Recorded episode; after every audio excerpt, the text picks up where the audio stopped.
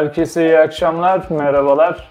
Sporosfer TV YouTube kanalının sevilen serisi Salon Işıkları'nın 11. bölümüyle bu hafta da karşınızdayız. Ee, Ben Buğran Doğangil, yayın ortağım Yiğit Kırca ile birlikte NBA ve Euroleague'de öne çıkan gelişmeleri sizler için değerlendireceğiz. Hoş geldin Yiğit, merhaba nasılsın? Hoş buldum. İyiyim. Güzel bir hafta sonuydu. Güzel maçlar oynandı. Güzel bir NBA haftasıydı aslında. Birçok sürprizin ve birçok güzel maçların oynandığı bir hafta sonuydu. İyi bir haftaydı benim için de. Sen nasılsın?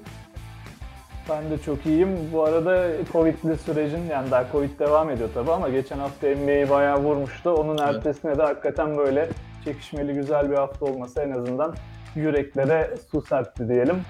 Ama biz bu hafta şeyle başlayalım istedik. Hani takımları tabii ki değerlendireceğiz ama biraz böyle farklı bir konuyla girelim dedik. Hava dağılsın istedik Covid sonrası. Bu NBA'in e, City Edition formalarını zaten takip edenler hepimiz biliyoruz Nike'ın yarattığı ve kaç senedir var değil? 2017-18'den itibaren Evet olması lazım. 18'de Yanlış başlamış olması lazım.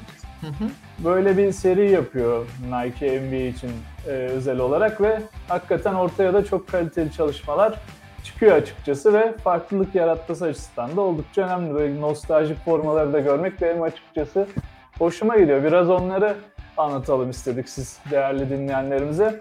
E, mesela Yiğit sen e, bu şey uygulamayı nasıl buluyorsun? Sence mantıklı bir pazarlama tekniği mi ve hani yani olumlu geri dönüşler alıyor mu e, NBA seyircilerinden? Pazarlama taktiği olarak mükemmel olduğunu söylemek bence uygundur. Yani e, biliyorsun 30 tak 30, 30 şehirde 30 takım olarak geçiyor NBA. Bu 30 takım içerisinde iç- içinde 30 şehre farklı şekillerde formalar yapmak, onların şehirlerini anımsatan formalar yapmak gayet uygun bir pazarlama hamlesi. Bu sadece Amerika içerisinde değil, ayrıca Amerika dışı ülkeler için de çok önemli bir hamle. Yani bunun en basitinden mesela yıllardır Los Angeles Lakers e, kapşonlarını, hoodilerini bizim Türkiye'nin her yerinde görmek mümkün. Birçok NBA takımı popüler oluyor. Boston Celtics gibi.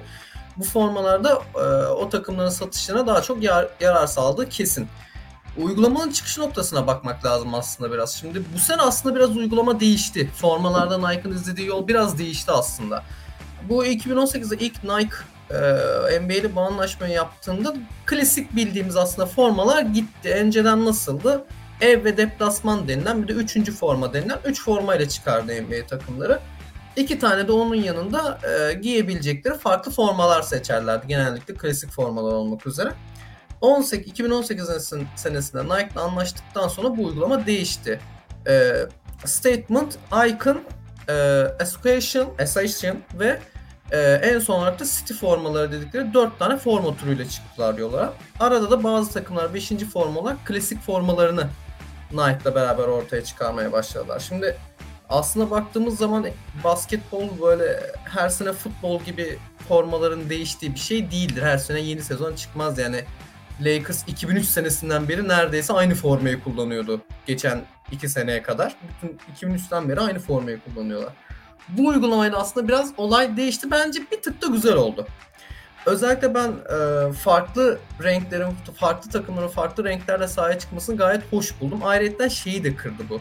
Önceden nasıldı? Lakers iç saha maçlarını sarıyla oynardı mesela her zaman. Atıyorum işte Chicago beyazla oynardı. Bu olay değiştikten sonra işte takımların forma seçimleri de değişti. Atıyorum Chicago iç saha maçına kırmızıyla çıkıyor. Deplasmanına beyazla çıkıyor. Farklı farklı görseller gelmeye başladı karşımıza. Bu e, City formaları bu seneye kadar genellikle şehirlerin e, onlarla özleşmiş şeyleriyle alakalı olurdu. İşte New Orleans cazla ilgili şeyler yapardı. O caz kültürünü yansıttığı renkler yapardı. Bu sene biraz şeye gittiler. E, nostalji formalarına gittiler. Yani birçok takımın eski formalarını yansıttığını gördük. Bunlar Brooklyn olabilir işte e, New Orleans gene zaten çok Pelicans'ın çok uzun bir tarihi yok.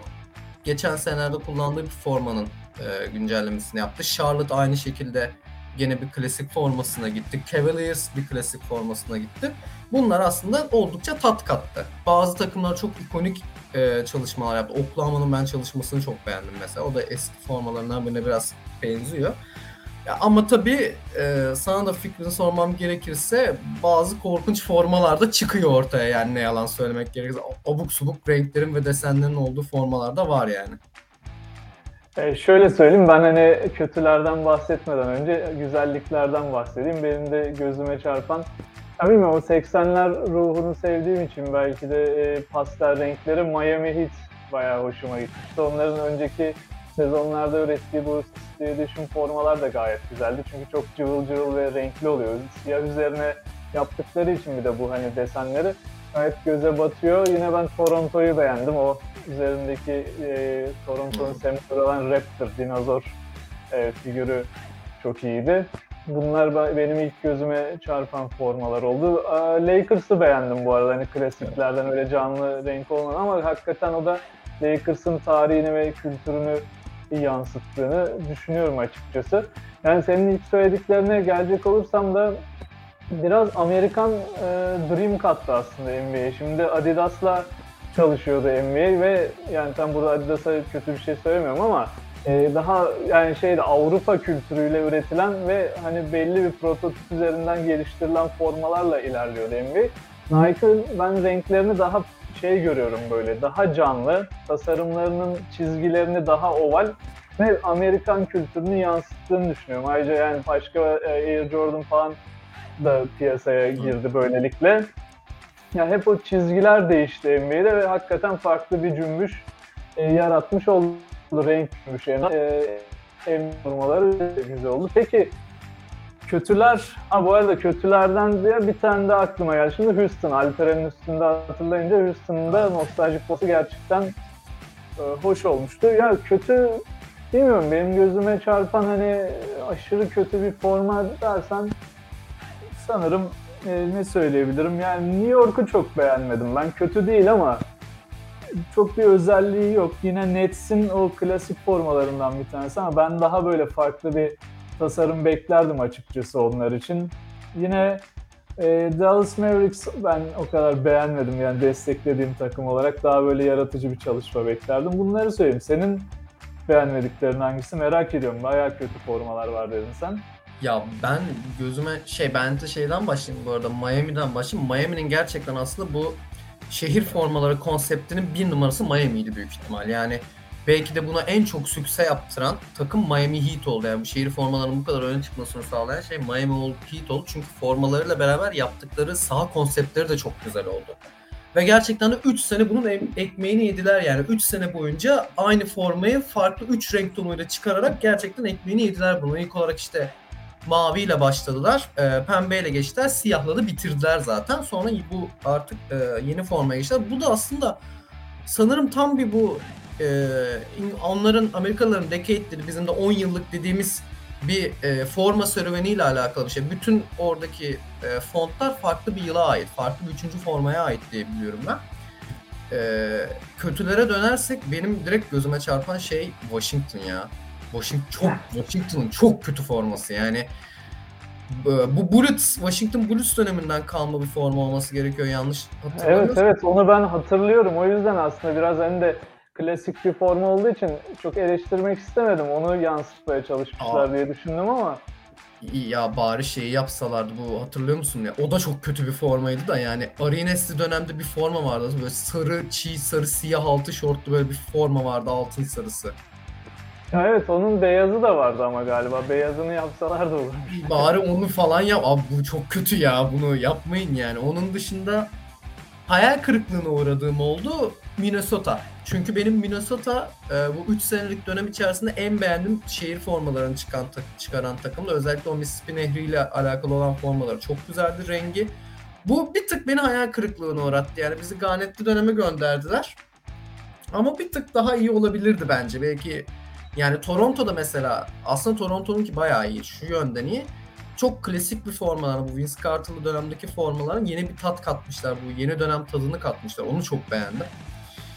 E, kötülere bakarsam onun dışında gerçekten yenilik sunmayan bir e, Memphis var. Geçen seneki formalarına çok benziyor.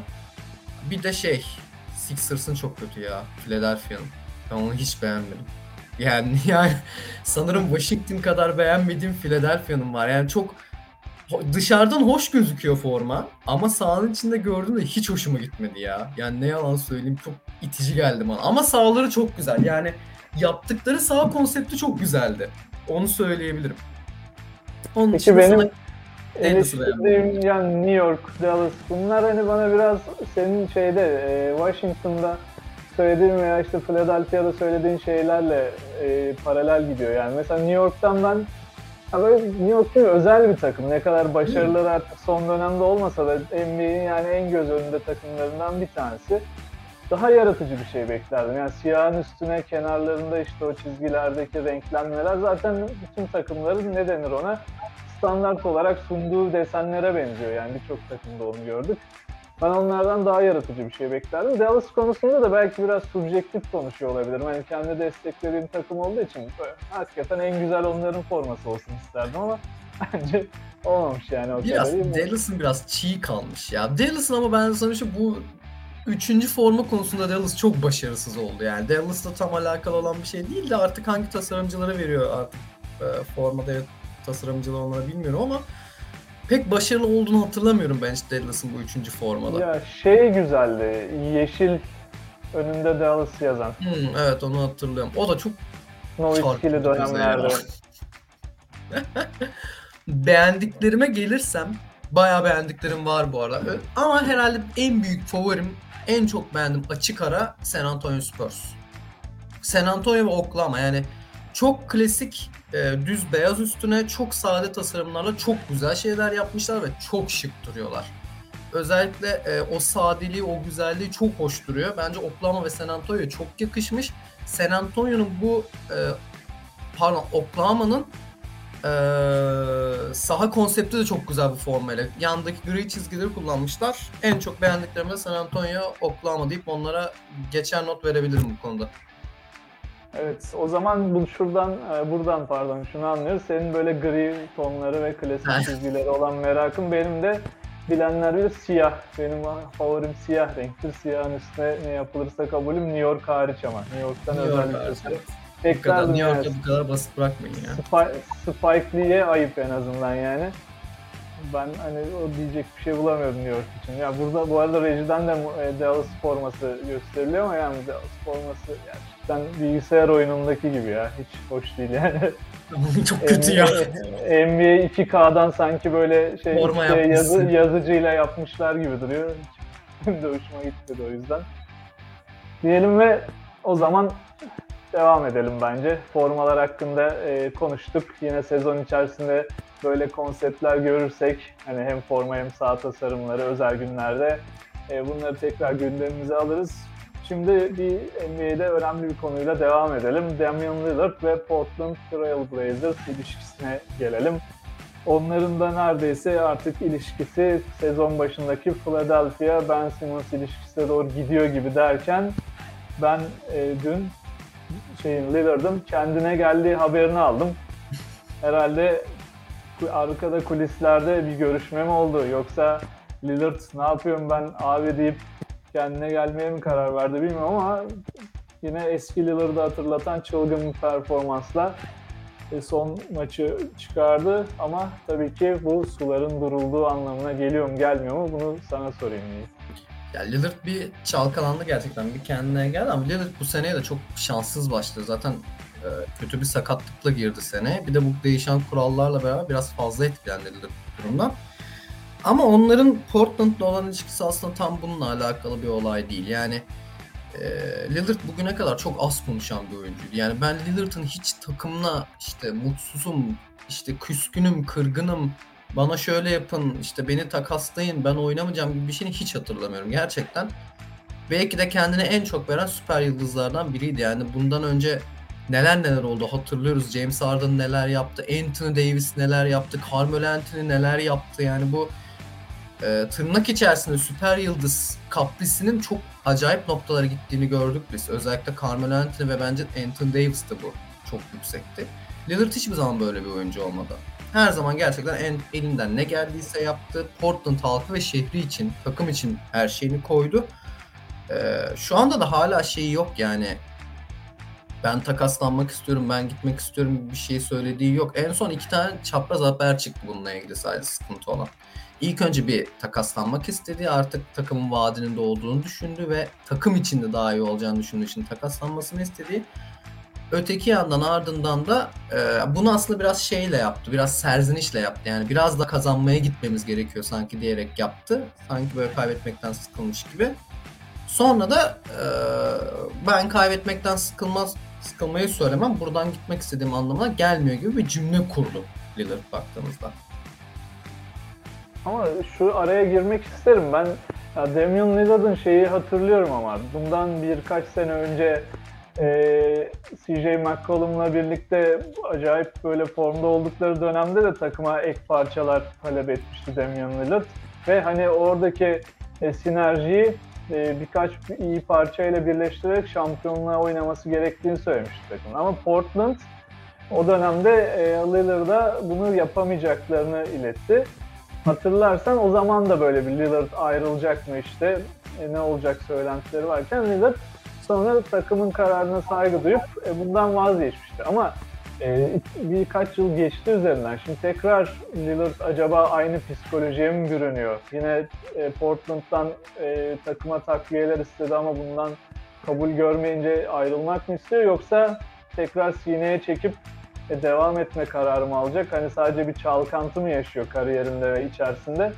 Bunu hakikaten ben de merak ediyorum yani ama Lillard sıkılmış da olabilir Yiğit. Çünkü bu ilk defa olmuyor yani Portland da affedersin ama bir zahmet yani bir şeyler yapsın ya. Yus Yusuf Nurkic'i falan versin var. Bir şeyler yapmayı düşünüyorlardı en son ama Ya baktığımız zaman işte en en önemli şey belki de burada senin söylediğin Lillard sıkılmış olabilir demek artık. Yani baktığımızda Lillard artık 26 yaşında bir oyuncu değil. Lillard 31-32 yaşına gelmiş bir oyuncu ve çok çok da iyi bir oyuncu Lillard baktığımızda yani. Şu an 30 takımın 30'unun da isteyebileceği bir süper yıldız Devin Yani Devin nereye gitse bütün kapılar açılır. Orası öyle. Dediğin gibi artık ben de sıkılabilmiş olacağını düşünüyorum. Tam çok işte sadık, sakin, ee, kavgada dövüşte tasası olmayan, işte taşkınlık yapmakta tasası olmayan bir oyuncu ama onun da tabii ki beklentileri olduğunu bilmemiz gerekiyor. Yani bu kadar başarılı bir oyuncusun en fazla gittiği nokta bir defa Batı Konferansı finallerine gittiler. Yani daha ilerisini tabii ki istiyor. Bu e, etrafına takım dizme konusu zaten birçok NBA oyuncusun belki de Miami Heat'le başlayan bir olaydı bu. Miami Heat'in evet herkes e, büyük üçlüsünü hatırlıyor ama Miami Heat'in etrafındaki takım çok iyiydi. Bencinden e, rol oyuncularına kadar çok başarılı bir takım vardı orada üçlünün yanında. Şimdi baktığımız zaman Portland aslında burada iki takımı ele alabiliriz. Portland ve e, Indiana. Zaten bu hafta içerisinde iki takım içinde işte tekrardan yapılanmaya gidecekler mi gibi cümleler kullanılmıştı, haberler çıkmıştı. Ve bence Indiana'dan bile daha çok şekilde ki Indiana'nın da gitmesi gerekiyor. Portland'ın artık vadesi de oldu. Yani bu takımın bir yere gitmeyeceği belli artık. Yani bu buna Lillard da dahil, CJ McCollum da dahil, Yusuf Nurkic de dahil. Yani ilerlemeyecek artık takım buradan fazla. Yapabileceği en büyük, en yüksek noktaya geldi bu takım çekirdeğiyle beraber. Yani ister Lillard'ın etrafındakileri takas etsinler. Lillard'a tekrardan bir takım kurup tekrardan bir çabaya denesinler. Yani şu an 31 yaşında, 34 yaşına kadar 3 sene daha bunu deneyebilirler. Ya da tamamen artık bırakacaklar. Eldeki tüm parçaları takaslayacaklar ve kurtulacaklar. Ama Portland'daki sıkıntı şu. Portland bu süreç içerisinde her zaman şampiyonluğa oynamaya çalışan bir takım oldu. Hedefi oydu yani. Indiana Pacers gibi ortalarda mücadele edelim, playoff'a girelim mentalitesinde olan bir olay değildi. O yüzden Indiana'dan bunu yapmaları daha zor bana göre. Kesinlikle haklısın ama şöyle diyeceğim ne oldu yani? Peki şampiyonluğa oynadılar da nereye kadar gittiler? İşte en fazla bir batı finali var ellerinde. Az daha zorlasan Indiana'nın bile bir doğu finali neredeyse çıkar yani yakın tarihte. Hani e, bu şey başarıya ulaşmadı ama yani hani siz diyorsunuz ya hem onu bırakmayayım hem de bu tarafı bırakmayayım. Şimdi öyle bir şeyi seçmek çok zor. O zaman daha kuvvetli ve ekol olmanız lazım basketbolda. Şimdi Portland'da, Oregon'da tamam takımın belli bir taraftarı ve belli bir geçmişi var ama ya siz bir Los Angeles Lakers değilsiniz. Hani işte onlar bunu yapmaya çalıştığı için söylüyorum bu sene. Onlar hem e, takımı yenilemeye çalışıyorlar hem de eski yıldızları tutup şampiyon olmaya çalışıyorlar. Ne yaptıkları belli değil ama Lakers bunu kaldırıyor bir şekilde. Hani hmm. ama Portland bunu ne kadar taşıyabilir, taşıyamaz. O zaten gördük yani süreç içerisinde. E, ben şunu duymuştum. Yusuf Nurkic'i takaslamak istiyorlardı aslında. Belli bir takas paketinin içine atacakları haberleri vardı ama Ya o senin dediğin ikinci seçeneğe gelir. Yine Lillard ve CJ McCollum kalacak. Yusuf Nurkic'i verip yanına ya farklı parçalar alacaklar ve takımı revize etmeye çalışacaklar ama bu neyi değiştirir Portland'da? Bence hiçbir şey değiştirmez. Yani bu hiçbir şey değiştirmez. Zaten bu noktaya yani bu Yusuf Nurkic'i aldıkları noktaya bu şekilde gelmişlerdi. Yani aynı şeyi yaptılar. McCollum ve Lillard'ın etrafındaki parçaları takasladılar. Nuf, e, Yusuf Nurkic noktaya geldiler. Gene aynı nokta. Yani dediğim gibi bence artık vadesi doldu bu takımın. Yani Pacers'ta farklı olarak Pacers için de geçen hafta aynı şeyleri konuşmuştuk. Pacers'ın tek farkı Portland'dan onlar bir türlü sağlıklı olarak hep beraber oynayamadılar. Yani işte e, Karis Stewart zaten sakat, işte Malcolm Brandon bir ara sakatlandı, Domantas Sabonis hastalandı. Tek farkı o. Ve bu e, daha tam performansını vermemiş bir takım Pacers. Ama Portland verdi zaten. Yani Portland her şeyini gösterdi. Artık buradan sonra tünelin ucunda çok ışık yok gibi bu Nüve ve Portland için. Bence Lillard için de yani ben Lillard'ın etrafından düşünürsem bence ayrılması daha iyi olur ya. Yani mutlu sonla bitmesi onlar için daha iyi olur bence. Muhtemelen. Bu arada Indiana lafı bu kadar geçmişken geçen hafta konuşmuştuk. Ben Domantas Sabonis'in kalması gerektiğini söylediğimde Avrupa hayranlığıyla suçlandım ama Sabonis geçen haftanın oyuncusu seçildi Doğu'da. Onu da buradan hatırlatayım dedim yani. Ya ben şey demedim Sabonis Avrupa sevdalısı olarak bir şey demedim yani ama şimdi elimde bir takım olsa Miles Turner'ı tercih ederim Sabonis yerine almak için. Ya şimdi yetenek olarak belki haklısın ama Sabonis gel şey olarak yani takımın dinamiklerine uyacak ve duruş olarak bence çok daha e, nasıl diyeyim bağlayıcı bir oyun, oyuncu. Amerikalı oyuncularda biraz onu göremiyoruz maalesef. Hani yapı değiştiği zaman e, onların buna uyum sağlaması gerçekten daha zor oluyor. Biraz daha toplayıcı bir oyuncu olarak görüyorum ben evet. Domantas Sabonis. O yüzden söylemiştim işin şakası bir yana ama asıl konumuza gelecek olursak yani Portland ben de açıkçası Lillard'ın gitmesi taraftarım. Eğer gitmeyecekse de o zaman sadece Yusuf Nurkic veya yani nasıl diyeyim çok az süre alan parçaların değiştirilmesi değil. Madem o zaman CJ McCollum'dan da başlayalım. İşte Yusuf Nurkic'in de dahil oldu. Kocaman bir takas paketi gelsin ve Lillard'ın yanına en azından bir tane hani gerçek bir süper yıldız transfer edilsin. O zaman belki Portland'da yeniden bir yapılanmayı görmüş oluruz ve bekleyebiliriz yani iyi bir kadro oluşmasını. Bu şartlar altında hakikaten e, zor görünüyor. Bu arada e, yayınımızı izleyen Ege Kökoğlu iyi yayınlar dilemiş bize. Teşekkür ederiz kendisine dinlediği için. Onu da araya ekleyelim. Sana bir sorum var. Çok merak ettim bu soru cevabını. Lillard, Simmons merkezli bir Portland. Ya çok zor. ya neden çok zor? Yani hem tamam psikolojik açıdan Lillard'ı daha zorlayacak bir hamle yapıyorsunuz. Yani Eric, şey, Eric McCollum diyorum o şeyi de Avrupalı kardeşini hatırladım bak bir anda. CJ McCollum'la daha iyi bir uyum var e, Damian Lillard'ın ve daha uyumlu bir oyuncu kendisi. Şimdi onun yerine tamam daha iyi yetenekleri olur Simmons'ın ama Portland ikisini birden taşıyabilir mi? Hakikaten soru işareti olur yani ama ve bence gelecek yıldızın bu arada eğer öyle bir takas olursa bence hani daha guard'dan ziyade belki uzun alabilirler ya bir 4 numara ya da 5 numarada star bir oyuncu. Ya bir de şöyle bir ilacı olabilir. Sıkıntı var artık takaslardan yıldız oyuncu almak çok zor. Yani hep farkındaysan takas olarak konuştuğumuz yıldız oyuncular Kyrie Irving, Ben Simmons. Zaten gitmeye meyilli ve mutsuz olan oyuncular. Şimdi Kyrie Irving'i mahalle takımında bile oynatmam ben şu an yani. Mahalle takımının evet. bile psikolojisini bozar adam yani. Bir de aşı problemi zaten hani adamın malum. Yani takasta ama kimse alamıyor. Öyle bir durum da var. Yani o ben yüzden Simmons, yıldız oyuncu almak da o kadar basit değil. O yüzden Çok artık yani, çoğu yani, NBA takımı rebuilding'e gitmeyi tercih ediyor artık.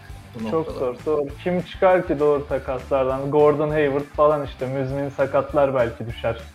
Piyasaya ya da psikolojisi bozuk arkadaşlar. Sıkıntılı oyuncuları toplayabilirler Portland'a. Evet.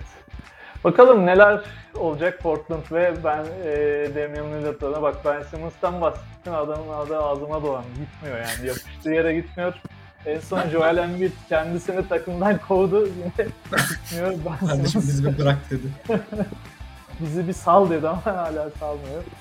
Ona da bakalım ne olacak ilerleyen süreçte iki takım içinde ve iki oyuncu için de göreceğiz hem Ben Simmons hem Portland için e, Portland ve Damian Lillard için olacakları diyelim. Ve evet Zion Williamson'dan kısa bir bahsetmiştik Pelicans adına geçen hafta.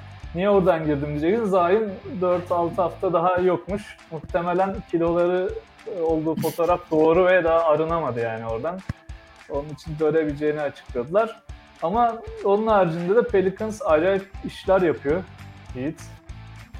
Yani şey mesajı mı veriyorlar acaba? Zion sana ihtiyacımız yok mesajı mı veriyor?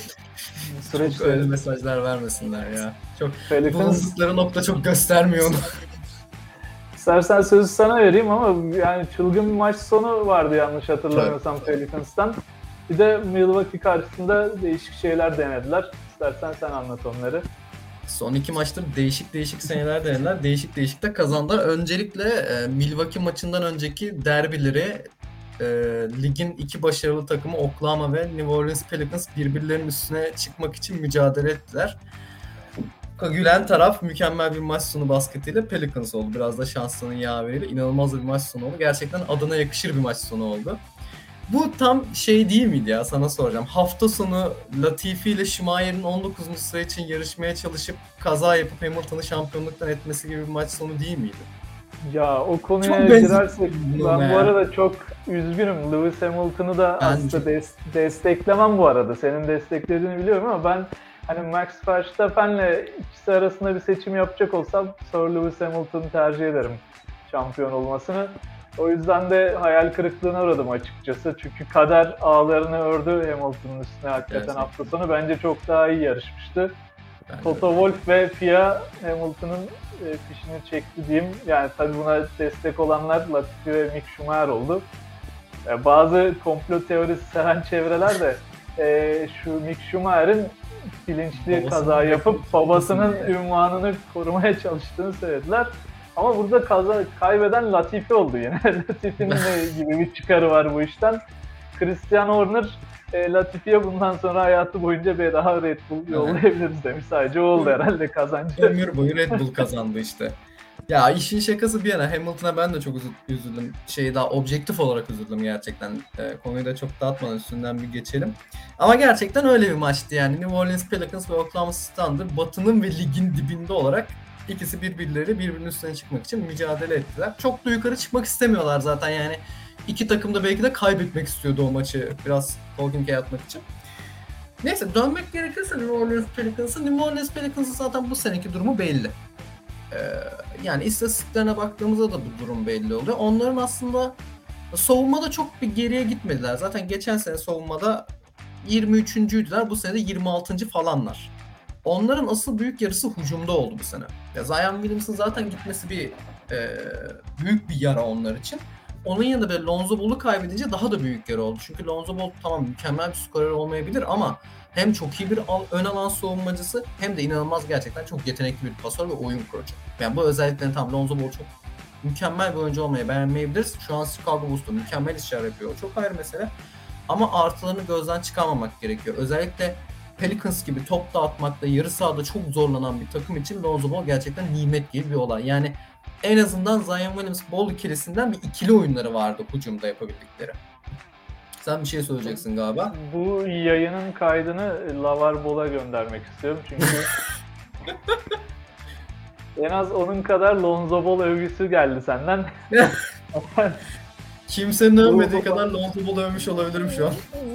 Bayağı hoşuna gidecektir Lavar Ball'un. Onu da yani son dönemde bu açıklamalarından feragat etmişti biraz ama geçenlerde duydum yine Michael Jordan'ı eleştiren bir açıklaması olmuş.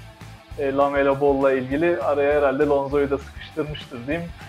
Yine Michael Jordan'ı tek elle falan yenebilecekleri Şey öyle bir şeyler falan. söylemiş. Tam emin değilim Michael ama. Jordan Michael Jordan Lemalo'nun karşısında ne yapabilir ki mi öyle bir şeyler söylemiş gene klasik. Ah, evet evet, ona işte. şey yapıyor böyle eleştiriyor şeyinde minimalinde bir şeyler söylemişti.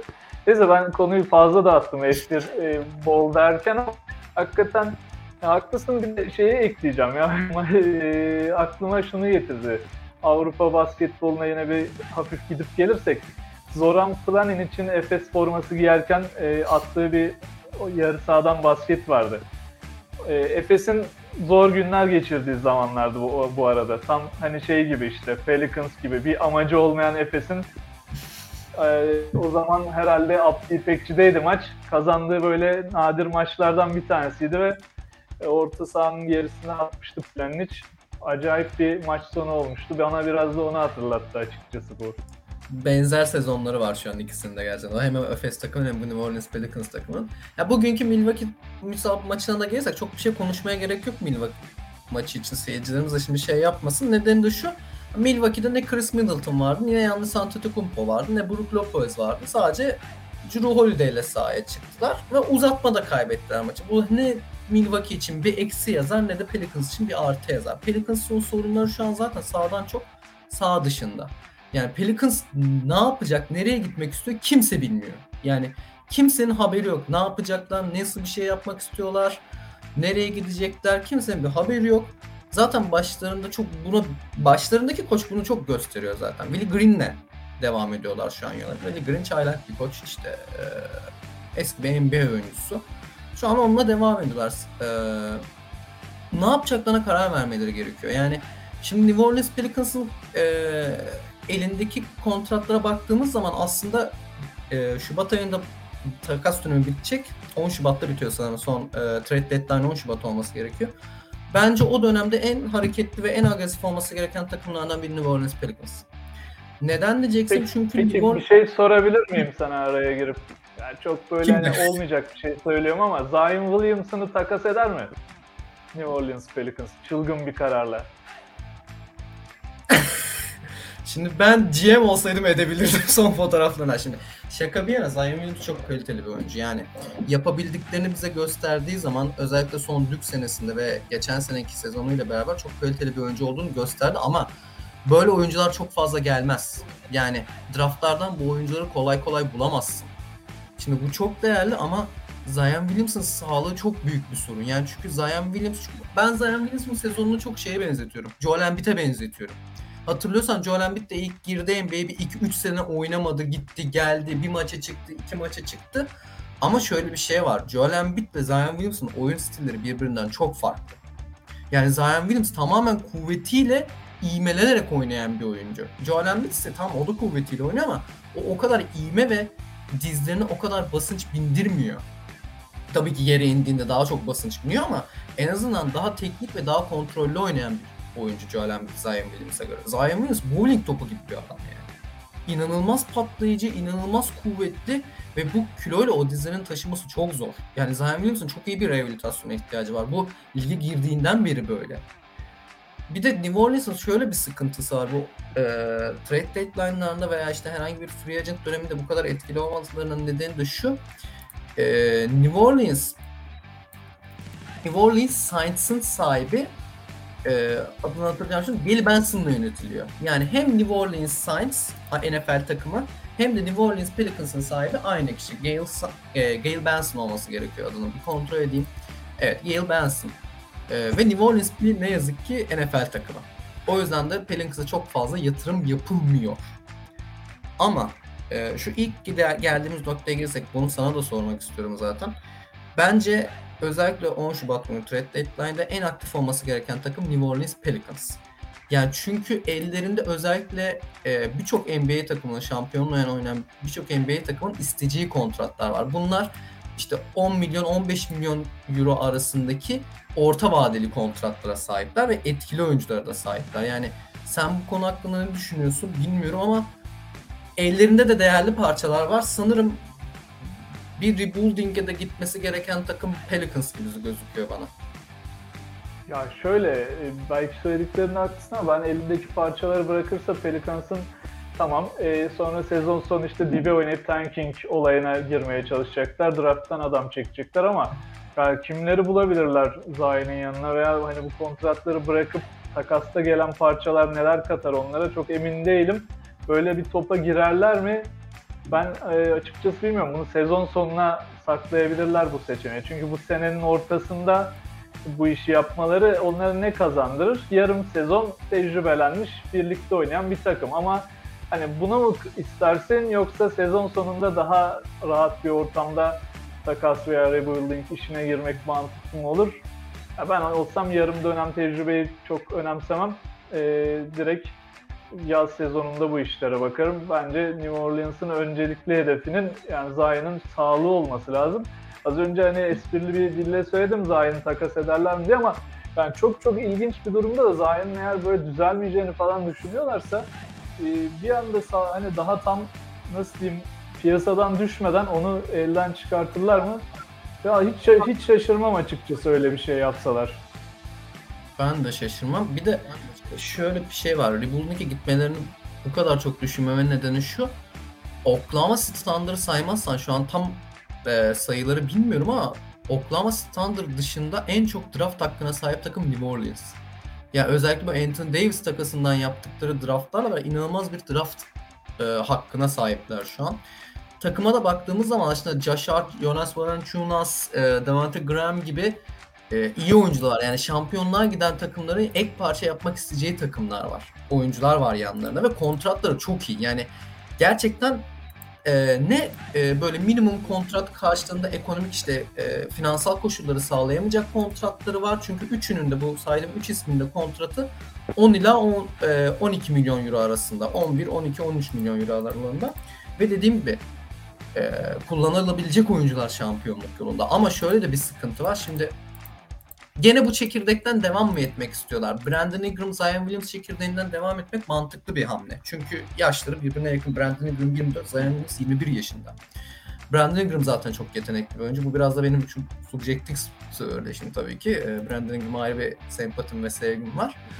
Ee, bir de Brandon Ingram takasından devam etmeni biraz ee, nasıl olacak bilmiyorum ama ellerinde Brandon Ingram'a çok yeni bir kontrat yaptılar. Maksimum kontrat verdiler. Ya birçok takım tabii ki Brandon Ingram'ı mesela Minnesota D'Angelo Russell yerine Brandon Ingram'ı ister şu an. Ama nasıl yapacaklar bilmiyorum. Ya onların acilen kendilerine bir yol haritası çizmeleri gerekiyor. Yani muhtemelen de bunu de çiziyorlardır. Henüz açıklamadıkları için biz tahminlerle bunu irdelemeye çalışıyoruz. Ama yani dediğim gibi e, Şubat takas döneminde sezon arasında bu yol haritasının en azından bazı noktaları açıklığa kavuşur gibi geliyor. Bakalım takip etmeye devam edelim. Pelicans'ı e, bu minvalde diyeyim. Ve o zaman görelim ne olduğunu ne bittiğini olmadı. Yaz transfer döneminde, takas döneminde zaten bir hamle kesinlikle yapacaklardır. Ama ben olsam Valenciunas'ı bırakmam çünkü Avrupalı. kesinlikle bir şeyler katar takıma. Demişken şey haftanın takımlarına geçelim. Takım demişken haftanın takımı ve oyuncusu köşemize atlayalım. Evet, madem nerede kaldık Pelicans dedik, Batı'da kaldık, Batı'dan başlayalım. Batı'dan devam edelim. Yani takım, şimdi takımı Batı'da söylediğimiz zaman reji mutlu olacak. Memphis Grizzlies haftada Batı'nın takımı. Bu arada bu bir haftalık bir şey değil. Memphis ne? Grizzlies yaklaşık bir buçuk aydır mükemmel oynuyor. Reji'nin hangi takım tuttuğu belli değil ya. Sacramento değil mi Reji? Sacramento herkesin gönül bağının olduğu bir takım ya. Ben Sacramento'yu destekleyene Sacramento demiyorum genelde. Kesinlikle gönül bağı vardır diyorum. Oradan Lillard forması gösteriyor Reji. Ben anlamadım. Reji'nin kafası çok karışık değil. Reji nereye gideceğini bilmiyoruz. Reji şu an şey Darren Fox'tan daha çok bağlı Sacramento'ya ama bir yandan de Portland forması gösteriyor. Memphis'i soruyor. Lillard Sacramento'ya giderse her şey çözülür mü o zaman? Bence her şey çözülür şu an. Ama o zaman Lillard'ın üstüne Sacramento'yu yapmaları lazım herhalde. Tabii. Yani. Darren Fox'la çözülecek bir iş değil o. Aynen öyle. Yani evet, Memphis. Memphis. Memphis dedik şöyle, Memphis gerçekten son bir buçuk aydır çok iyi oynuyor. Haftayı da 4-0 tamamladılar ve e, kolay maçlar kazanmadılar. Yani bu fixture 4-0'ı değildi, gerçekten 4-0'dı. Onlarda Jaren Jackson'ın form e, arttırması ve o beklediğimiz sıçramayı yapması çok iyi bir e, ön ayak oldu bu 4-0'lık ve 1,5 aylık serüvene. Şimdi e, buradan devam ederler. Zaten Memphis geçen seneden beri iyi bir takım. Artık Memphis yolunu buldu yani. Bu New Orleans Pelicans gibi bir takım olmaktan çıktı artık Memphis. Gerçekten çok sağlam bir çekirdekleri var. İlerlemeye çok makuller ve ellerinde Jamoran, Jaren Jackson Jr. gibi mükemmel bir çekirdek var. Buradan onların ilerleyeceği kesin. Artık ama onların ki, kesinlikle yani bu iki sene boyunca e, çok bir şey olmasa bile yani bir işte batı finalidir, batı yarı finali olmasa bile en az iki sene boyunca bir playoff yapmaları gerekiyor tecrübe edinmek için ilerisi için. Bu Oklahoma'nın ilk senelerine benzetiyorum ben onları biraz. Bu e, şey yaptıkları ilk finale çıktıkları o üçlü Harden, Durant, Westbrook üçlüsü gibine benzetiyorum onlara biraz. Ya Memphis Grizzlies söylediğim gibi bu arada normal sezonun hep son dönemde iyi takımlarından oluyor. Hani bakıyorum Memphis çok iyi bir ivme yakaladı diyoruz işte başarılı olacaklar falan ama playofflarda istedikleri gibi gitmiyor işler açıkçası. Yani belli bir yere geliyorlar ama ilerisini asla göremiyorlar. Yani bilmiyorum bu sene farklı olur mu? Sen aslında olmaz gibi dedin. Biraz daha zamana ihtiyacı var. Ben de sana katılıyorum açıkçası. Çünkü hakikaten eklenmesi gereken parçalar lazım. Çünkü ben şeyi düşünmeye başladım. Şimdi iyice derinlemesi de biraz e, NBA analizi de yapmış olayım da son dönemde artık yıldızların bir takımda yani böyle yanında da bir yıldız parçayla birlikte işte iki tane yıldız oyuncu diyeyim yani bulunup yanına parçalar eklenip şampiyonluğa oynadığını görmüyoruz. Artık bütün süper yıldızlar yani şu kardeşim de gelsin, bu abim de gelsin, yok e, Anthony Davis gelsin, buradan sözüm LeBron James'e, yok o Westbrook gelsin, olmadı Isaiah Thomas gelsin bir de onu deneyelim. Hani yani o kadar parça ekliyorlar ki yanlarına şampiyon olmak için. Bu da diğer takımların işleri çok zorlaştırıyor hakikaten. Böyle bir yapı oturtup onun üstünden ilerlemeye çalışan takımları. Memphis'in de zorlanmasının sebebi bu. Çünkü o kadar sükseli bir takım değil. Yani Memphis'e herkes gitmek için can atmıyor maalesef. Lakers gibi. E onlar da gerekli parçaları bulup yani yatırım yapıp ilerlemek zorundalar senin dediğin gibi. Ve umarım onlar için işler iyi olur. Çünkü ben de e, Memphis'in hani hayran değilim ama o tarz takımların hep böyle belirli bir yapıyı koruyup e, mücadelenin içinde kalmaya çalışan takımların her zaman arkasındayım diyeyim. Senin söyleyeceklerin varsa Memphis'le ilgili onu alalım son olarak. Devam. Su dediğine katılıyorum. Artık özellikle bir de Memphis'in küçük pazar takımı olmasıyla beraber bu işler çok zorlaşmaya başladı küçük pazar takımları için yani. San Antonio Spurs'un bile çok fazla yıldız çekemediğini görüyoruz kendisini ki ne kadar kültürlü ve işte e, tarihsel bir takım olduğunu biliyoruz. Ne kadar sağlam bir takım kültürüne sahip olduklarını biliyoruz. Ama onların zaten önlerinde bir e, iki senesi daha var şey olmak için. Toparlanmak ve fil, e, filizlenmek için. Ya Z kuşağını eleştireyim azıcık. İşte tanımıyorlar Popovic'i, San Antonio'yu. Tim Duncan, Robert Torrey, Manu Ginobili bu takımı izleseler de David Robinson'lar daha da eskiye gidersek yani. ilk iki kuleler. Neyse şimdi devam edelim. Onları sonra konuşuruz. E, batı'dayken bu sefer benim biraz özel isteğimle oldu ama bence performansta iyiydi. Durantula. Kevin Durant haftanın oyuncusu Batı'da ve playoff modunu açtı gibi görünüyor. Yiğit. Yani net bir şekilde haftanın oyuncusuyum ve yani bir geçen hafta bir iki maç kaçırdığı oldu ee, onunla beraber. Onun dışında yani artık iki maç kaçırdığından sıkılmasından mıdır bilmiyorum ama inanılmaz bir hafta geçirdi. Özellikle 51 sayılık performansı mükemmeldi. Ee, tamamen artık MVP Durant modunda oynuyor. Yani şu an tamamen şampiyon Durant modunda oynuyor ve her şeyi yapıyor. Bu Durant hiçbir zaman zaten çok e, sadece hücuma yönelen bir oyuncu olmadı. Her zaman verebildiği kadar savunmaya da katkı verdi. En azından serbest blok koşuculuğuyla falan verdi. Ee, onunla beraber çok iyi bir hafta geçirdi. MVP yarışında da zaten şu an Curry'i geçti. Şu an MVP sırasında birinci sırada, birinci listede duruyor. Ya Durant zaten dediğin gibi hani ben hep Durant'a baktığımda e, skor ürettiği maçlar her zaman oluyor. Oynadığı zaman yani sahada olduğu zaman Kevin Durant belli bir sayının üzerine skora ulaşıyor ama hemen şeye bakarım. Kendi adıma söyleyeyim. Reboundlarına ya da asistlerine ya da bloklarına. Rebound özellikle Kevin Durant'ın en aktif olduğu noktalardan bir tanesi. Durant eğer rebound alıyorsa bir maçta o zaman Durant hakikaten MVP ya da playoff modunu açma, açmış demektir. Sağlıklı olduğu her dakika onu izlemek bir keyif bence. Ve bakalım sezon sonuna kadar e, bunu taşıyabilecek mi? Ve Brooklyn e, aşısız Kyrie'nin olmadığı senede Durant'le başarıya ulaşabilecek mi? Onu hep birlikte göreceğiz.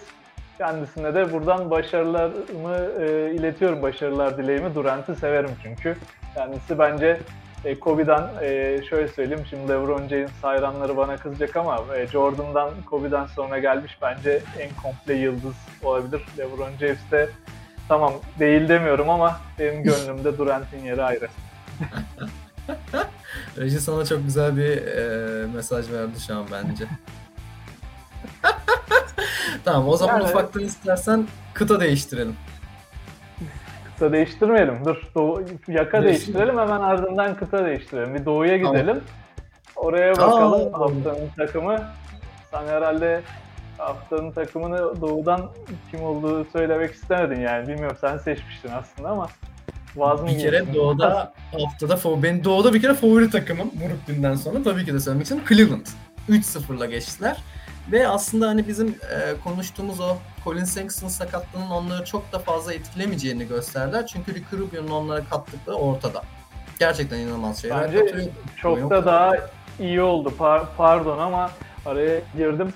Ee, yani bazen şu takımlar için böyle şeyler iyi olabilir. Şimdi yine Avrupa'dan küçük bir örnek vereceğim. Efes'i yenerken Barcelona e, Corey Higgins gibi, Kalaites gibi sakatlıkları vardı e, kısalarda. Yasikevicius'un ne yapacağı çok merak konusuydu ama bazı sistemlerde böyle topu hükmeden kısaların devreden çıkması işlerine geliyor bazı takımlar. Mesela Barcelona'da onu görmüştük ve çok daha iyi oynadılar eksiklerine rağmen.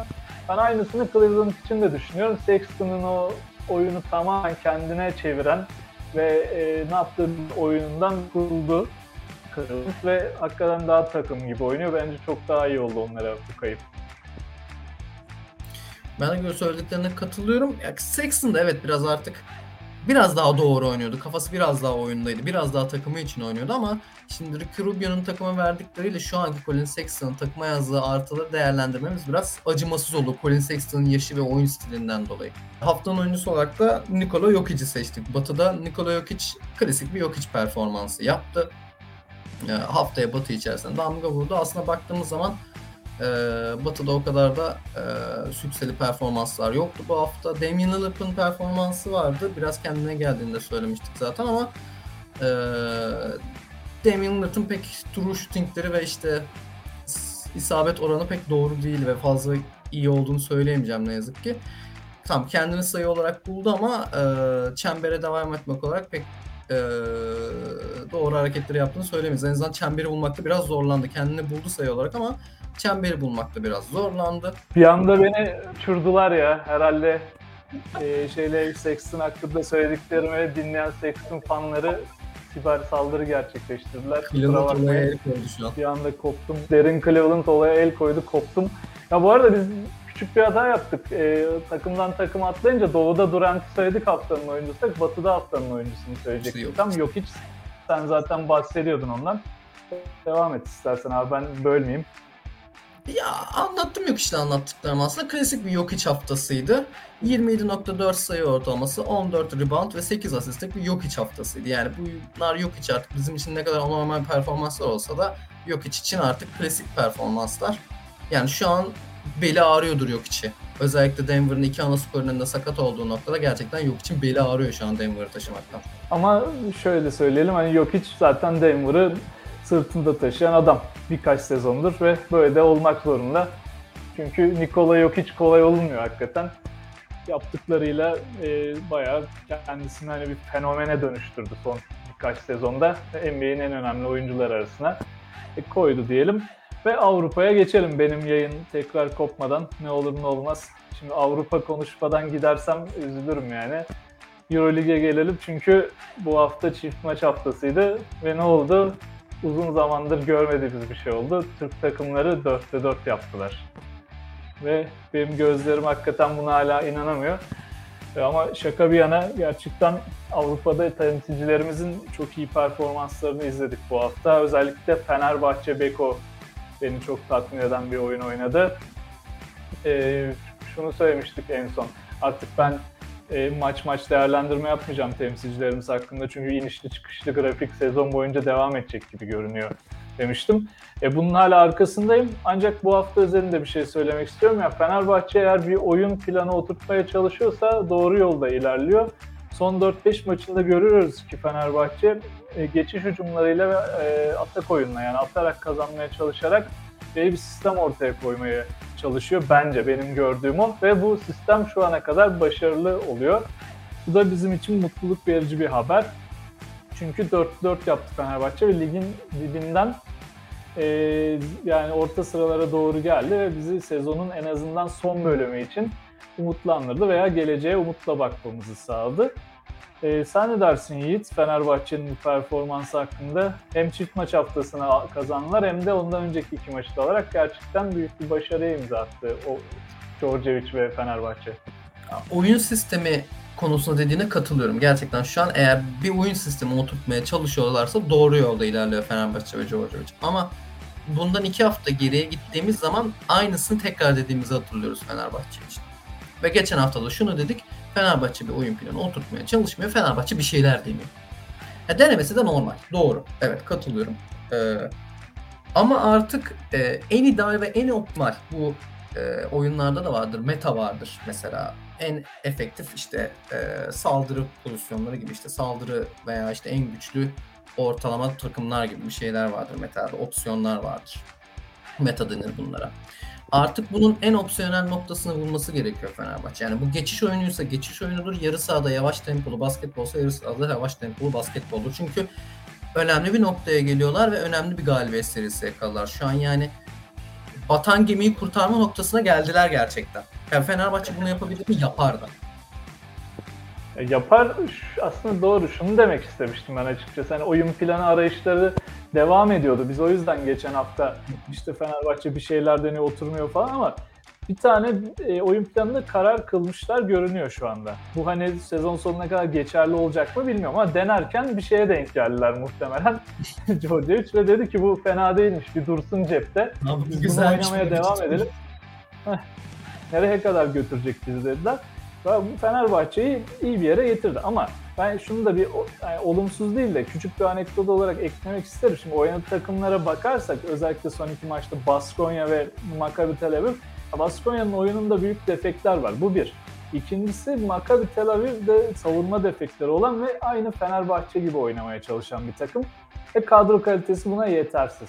Şimdi bu takımları hücum ederek paramparça edebiliyorsunuz o yakaladığınız tempoyla.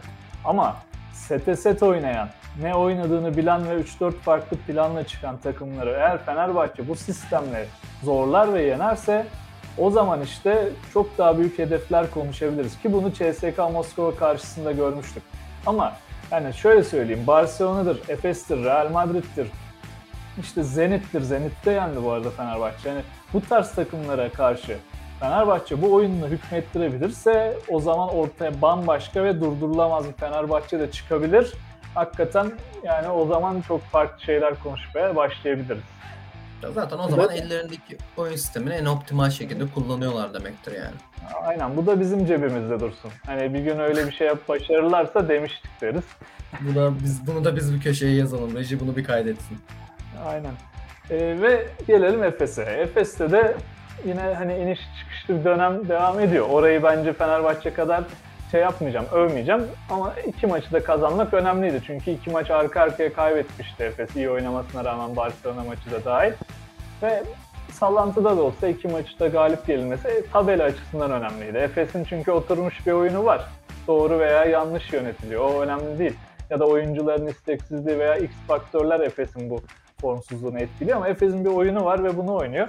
O Efes'in tek derdi şu anda tabelada tekrar üst sıralara tırmanabilmek ve takım olgusu tekrar oturtmak. O yüzden de galibiyetler önemli ve playoff'a giden yolda sezonun da yarısını devirmişken neredeyse Efes'in galibiyeti hakikaten önemli oldu iki galibiyeti. Yiğit sen Efes'in oyununu nasıl buldun? Hem Maccabi hem Baskonya maçında. Ya bazı defekleri var.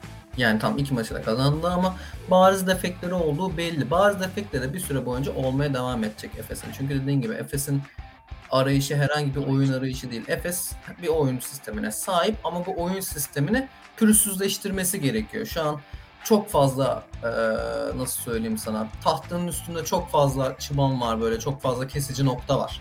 Onları yontması gerekiyor biraz Efes'in ki oyun göze hoş gelsin can yakmasın. Şu an canlarını kendi yakıyor.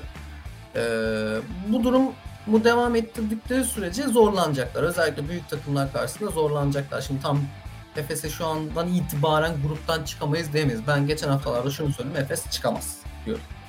Artık bu noktadan sonra bunu söyleyemeyiz, söyleyemeyiz. Çünkü kendini oraya atacak noktaya geldiler. Efes için de zaten önemli nokta zaten buradan sonrası aslında. Buradan sonrasını nasıl yapacaklar? Önlerinde çok kısa bir zaman yok. Yani artık e, belli onlara yetecek kadar zamanları var.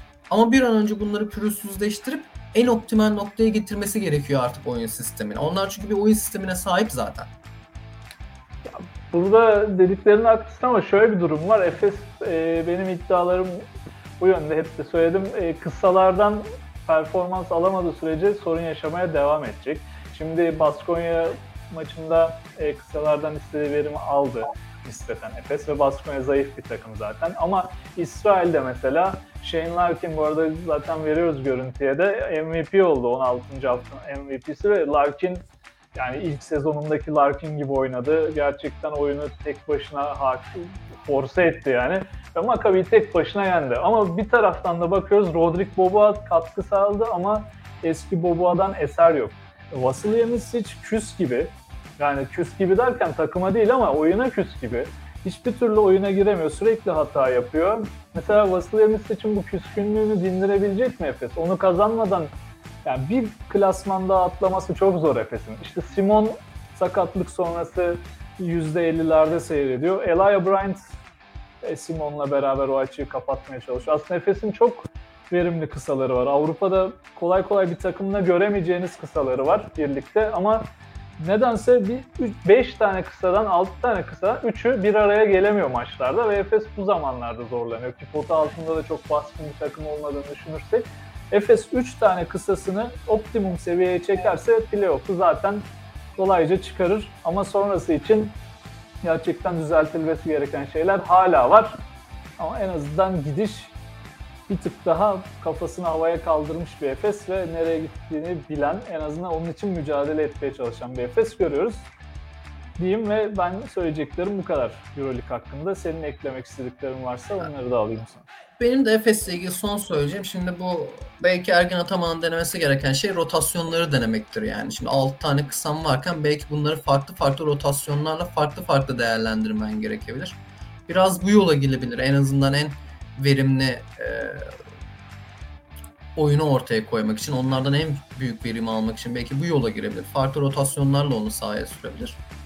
Ama Ergin Ataman'ın da genelde buna çok yanaşmadığını görüyoruz. Yani e, çok farklı rotasyon deneyen koç olduğunu görmedim ben bugüne kadar Ergin Ataman. İşte düşün yani o kadar bir sorun yaşadı ki son Makabi maçında hakikaten dediğim gibi yapmayan Ergin Atan Makabi maçında denedi bunları. Dört kısa falan ama ya işe yaradı mı zaman zaman yaradı ama bunları daha sık denemesi bence de gerekiyor. Çünkü o üçlüyü bulması lazım. Hani kombinasyonları arttırmadan da e, optimum üçlüyü yakalaması hakikaten zor görünüyor. Yani dediklerinde son derece haklısın. Elindeki varyasyonları kullanması şart. O zaman bu haftalık bu kadar diyelim. İlla ki haftaya da hafta. hayat devam. Ekin'i unuttum ben ya. Aynen doğru. Ekin vardı. Hiç girişte falan Ekin'den bahsetmedin. Ya, bakalım Ekin şey taşıyormuş. e, eşya taşıyormuş. E, eşya taşıma sektörüne girmiş kendisi. E, Charlotte'a şeyden gelen. Charlotte yok Charlotte'dan gel, teklif gelmeyince e, kendisini transport sektörüne, Türkçesini taşıma sektörüne Taşımacılığa vermiş kendini. aynen vermiş. Öyle bir çabaları var son dönemde. Kendisine de yeni işinde başarılar diliyoruz buradan. Umarım Arada her şey gö- gönlün, gönlünce olur. Benzin, mazot fiyatlarının çok pahalandığı bu günlerde gerçekten cesur bir karar aldı kendisi. Adam ama cesaret önde gideni ya. Adam bize ilk hafta dedi ki Charlotte 5. olacak dedi burada yani. Bu mazot fiyatları koymaz o adama. cesaretin yani ince bir çizgi olduğunu da hatırlatalım Ekin'e buradan. Ve Çok dolanma programımızı, çizgilerde. programımızı kapatalım. Bir saat olmuş. Gerçekten bizi dinleyenlere de artık cumartesi akşamı bir salalım yani açıkçası. Herkes çıksın, dolaşsın, özgürlüğüne kavuşsun. Cumartesi iyi değerlendirsinler. Yarın pazar tatil ve pazartesi iş başlıyor malum. Umarım bizi dinleyemeyenler de pazar bizi dinlerler ve haftanın her gün dinleyebilecekleri bir platformdayız. YouTube'dayız. Sporosfer'de kalın. Bizi dinlemeye devam edin diyelim. Hoşçakalın. Hoşçakalın.